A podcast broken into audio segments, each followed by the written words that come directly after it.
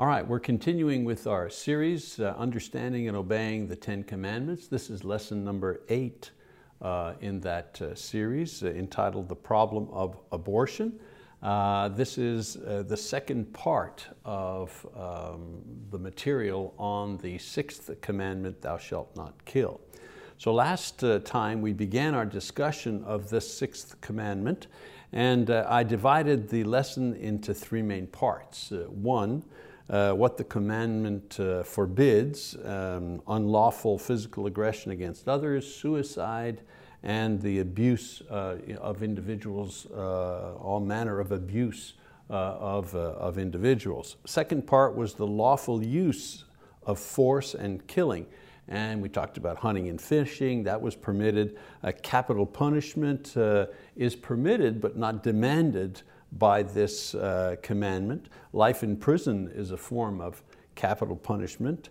Um, uh, the police and military work, uh, we said that all murder involves killing, but not all killing is murder. And of course, police work, uh, so, you know, uh, security work, uh, military defense of the nation is permitted by this commandment, and also self-defense. And then the third part, we talked about how to keep the command properly and that was uh, not to take our own revenge and to guard our heart, uh, to uh, try to win over evil with good, and not to allow evil to win out at the expense of good.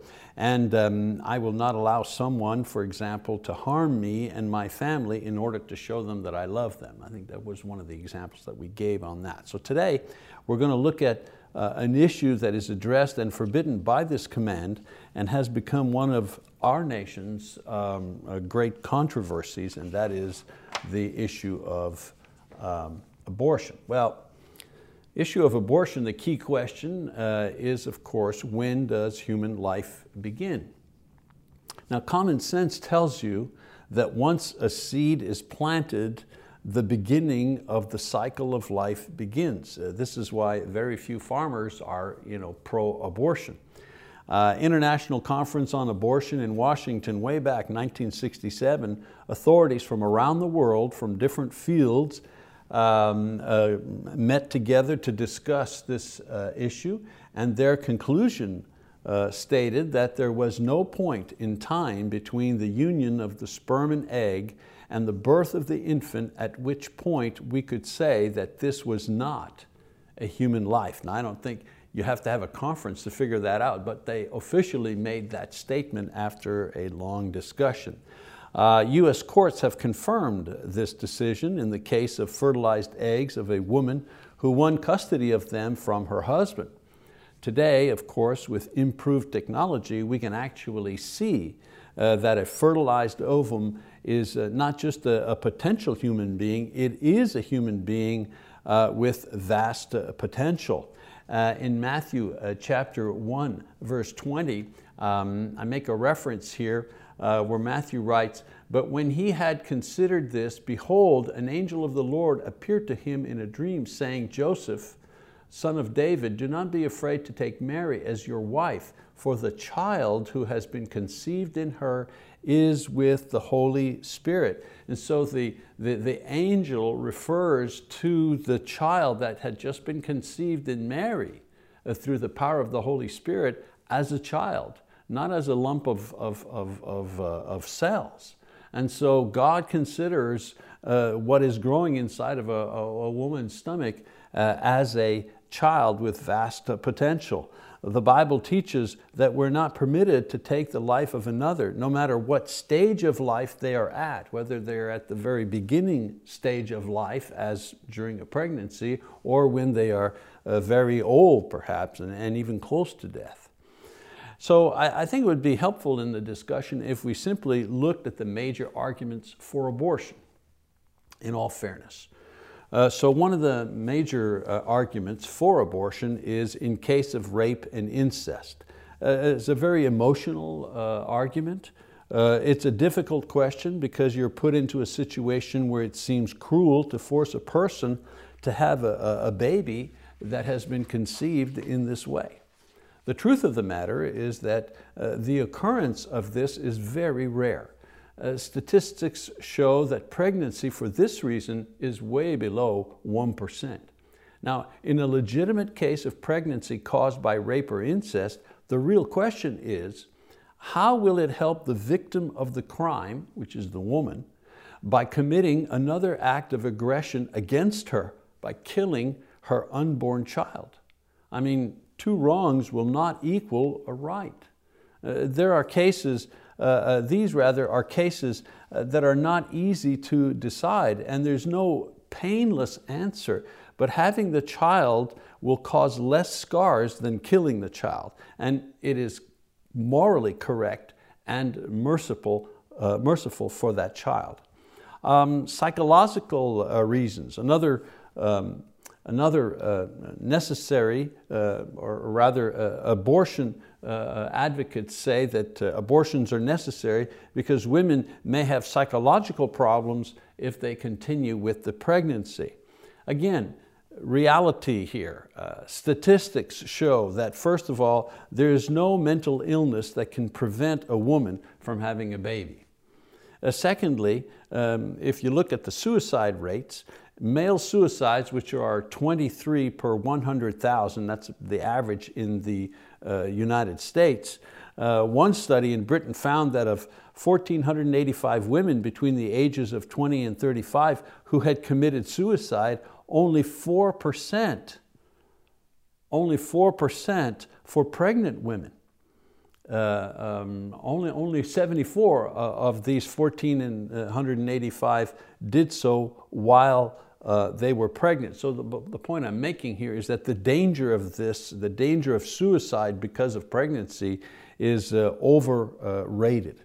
More psychological problems actually stem from having abortions than being prevented from having an, an, an abortion.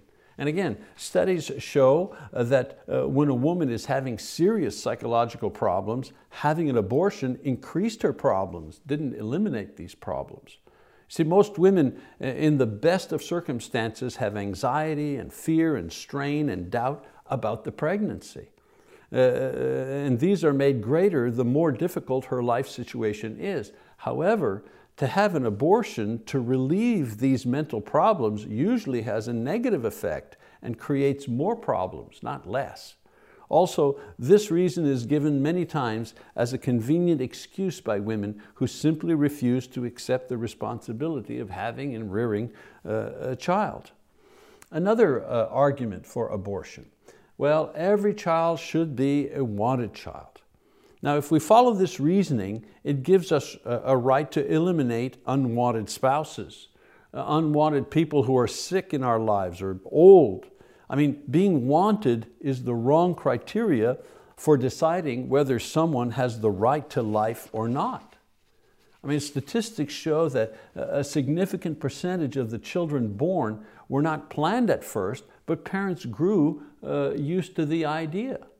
Uh, the idea that uh, unplanned children will become unwanted and battered and abused uh, when born is statistically untrue. Statistics show that unplanned pregnancies usually become wanted babies when, when born. In our society, we have a well-developed system to care for these children who are still unwanted at birth. Adoption is still a better alternative than death, especially for the child and also for the mother.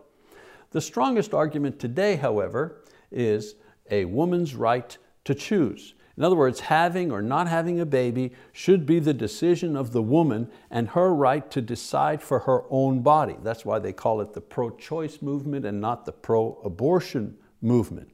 So what we need is, uh, for this, you know, to answer this argument here, what we need is medical honesty. Um, an appendix an appendix is part of your body. Uh, its cells are your cells. You have it removed or not removed, you, you decide that. A fertilized ovum lives within the body of the woman, but it has its own genetic code. It is a separate and unique person living within the mother. A, a woman has a right to her own body, yes, absolutely. But the baby inside of her is not her body. It's a different body. It's a body being nurtured by her body, but it's not her body. The ability to conceive also carries with it the responsibility to nurture what is conceived. The only way that a, a person can defend abortion on the basis of personal rights and freedoms is by completely ignoring the rights of the unborn child. I mean, both parties have rights to live.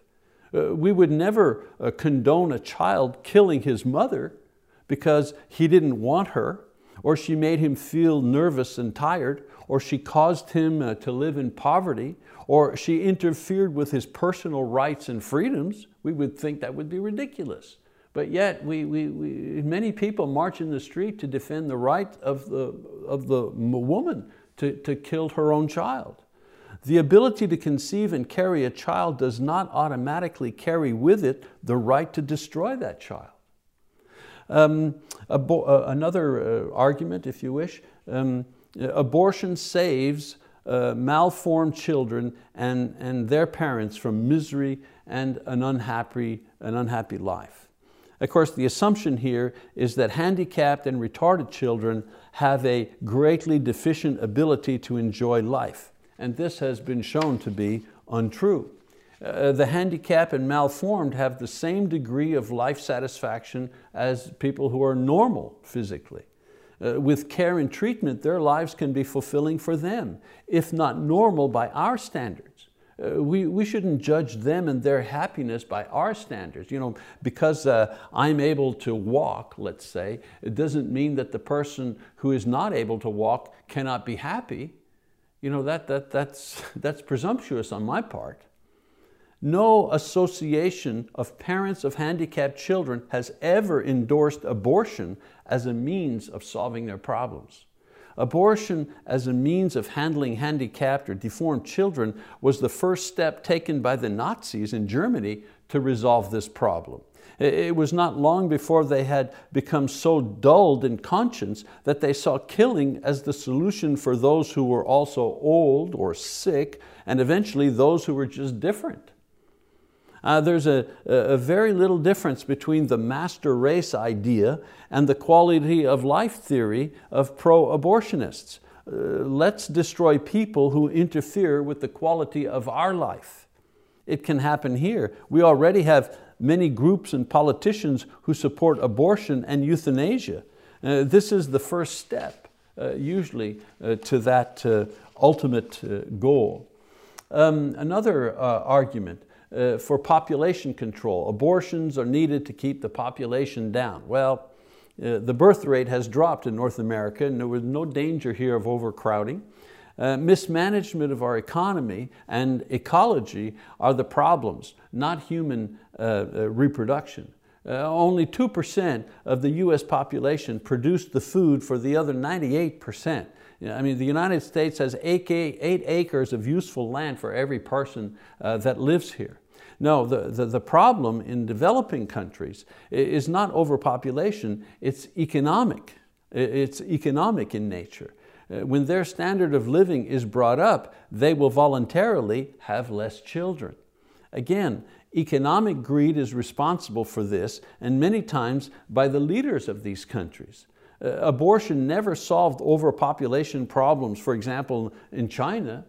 Uh, China's one-child policy, largely enforced uh, uh through uh, abortion, 400 million of them, Uh, uh, it is estimated. And what happened? It resulted in an imbalance in their population, uh, 33 million more men than, than women. they have, men have problems finding, finding wives. And they didn't solve the problem in the end. Uh, in any society where life is considered no more than cells evolving from a, a primal gene pool, abortion can make sense and defended as an option. But as Christians, we believe that life is in the image of God and that any willful destruction, of life, no matter how young or deformed or handicapped it is, this is an act of aggression and the reverse is also true. Mercy shown is mercy to those who are His. If you do it to them, you do it to Him and for Him as well. Well, the next question that comes up is, well, are there any exceptions to this? Well, what about saving the mother's life when the mother's life is truly in danger? Not her lifestyle, not saving her mother's lifestyle, saving the mother's actual life. Uh, for example, a pregnancy uh, that is taking place in a cancerous womb, for example, or a pregnancy outside the uterus, and so on and so forth. Uh, in these cases, the doctors are treating the woman, and, in so, and, and she's their first responsibility. And in so doing, they may harm the fetus, but it is not a direct attack on the fetus. It is a life-saving operation for the woman that may result in harm uh, to the baby that she's carrying. You know, in a, in a perfect world, there would be no such problems. There would be no rape or incest, there would be no unwanted babies, there would be no life-threatening pregnancies. In our unperfect world, imperfect world rather, the Lord extends His grace and mercy to all children who have died in this way. The one comfort that we have for all these children that have been aborted is that they are with the Lord.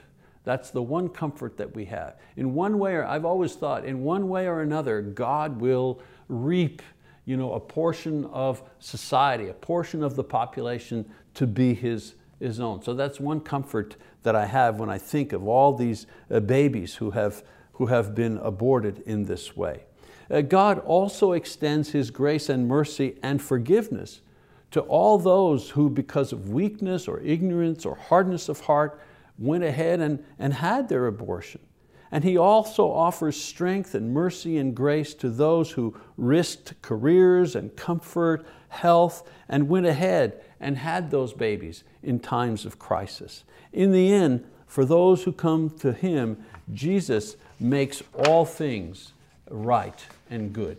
For the babies uh, that are brought to term and, and come into this life, for the babies that are lost, for the women uh, who have the courage to go ahead with their difficult pregnancies, for those who for whatever reason uh, succumb to the temptation to have the abortion, for all of these, Jesus has an answer for all of these, uh, for those who come to Him in prayer and in repentance uh, and that is His mercy and, and His grace. Well, that's a, a, a brief, a brief lesson on a very difficult uh, topic. Um, I've got some questions uh, here uh, for your small group uh, discussion uh, and um, we'll see you next time for the next commandment in our, in our series. Question number one. Have you ever known someone who had an abortion? How did you feel about it? Question number two, why do you think seemingly good and sincere people openly support the pro-choice movement? Question number three, should we give instruction to young unmarried people about birth control methods in addition to the teachings about abstinence? Question number four, if your wife, sister, etc., risked death during pregnancy, would you intervene medically if it meant harming the baby? What moral or spiritual rationale would you provide for this?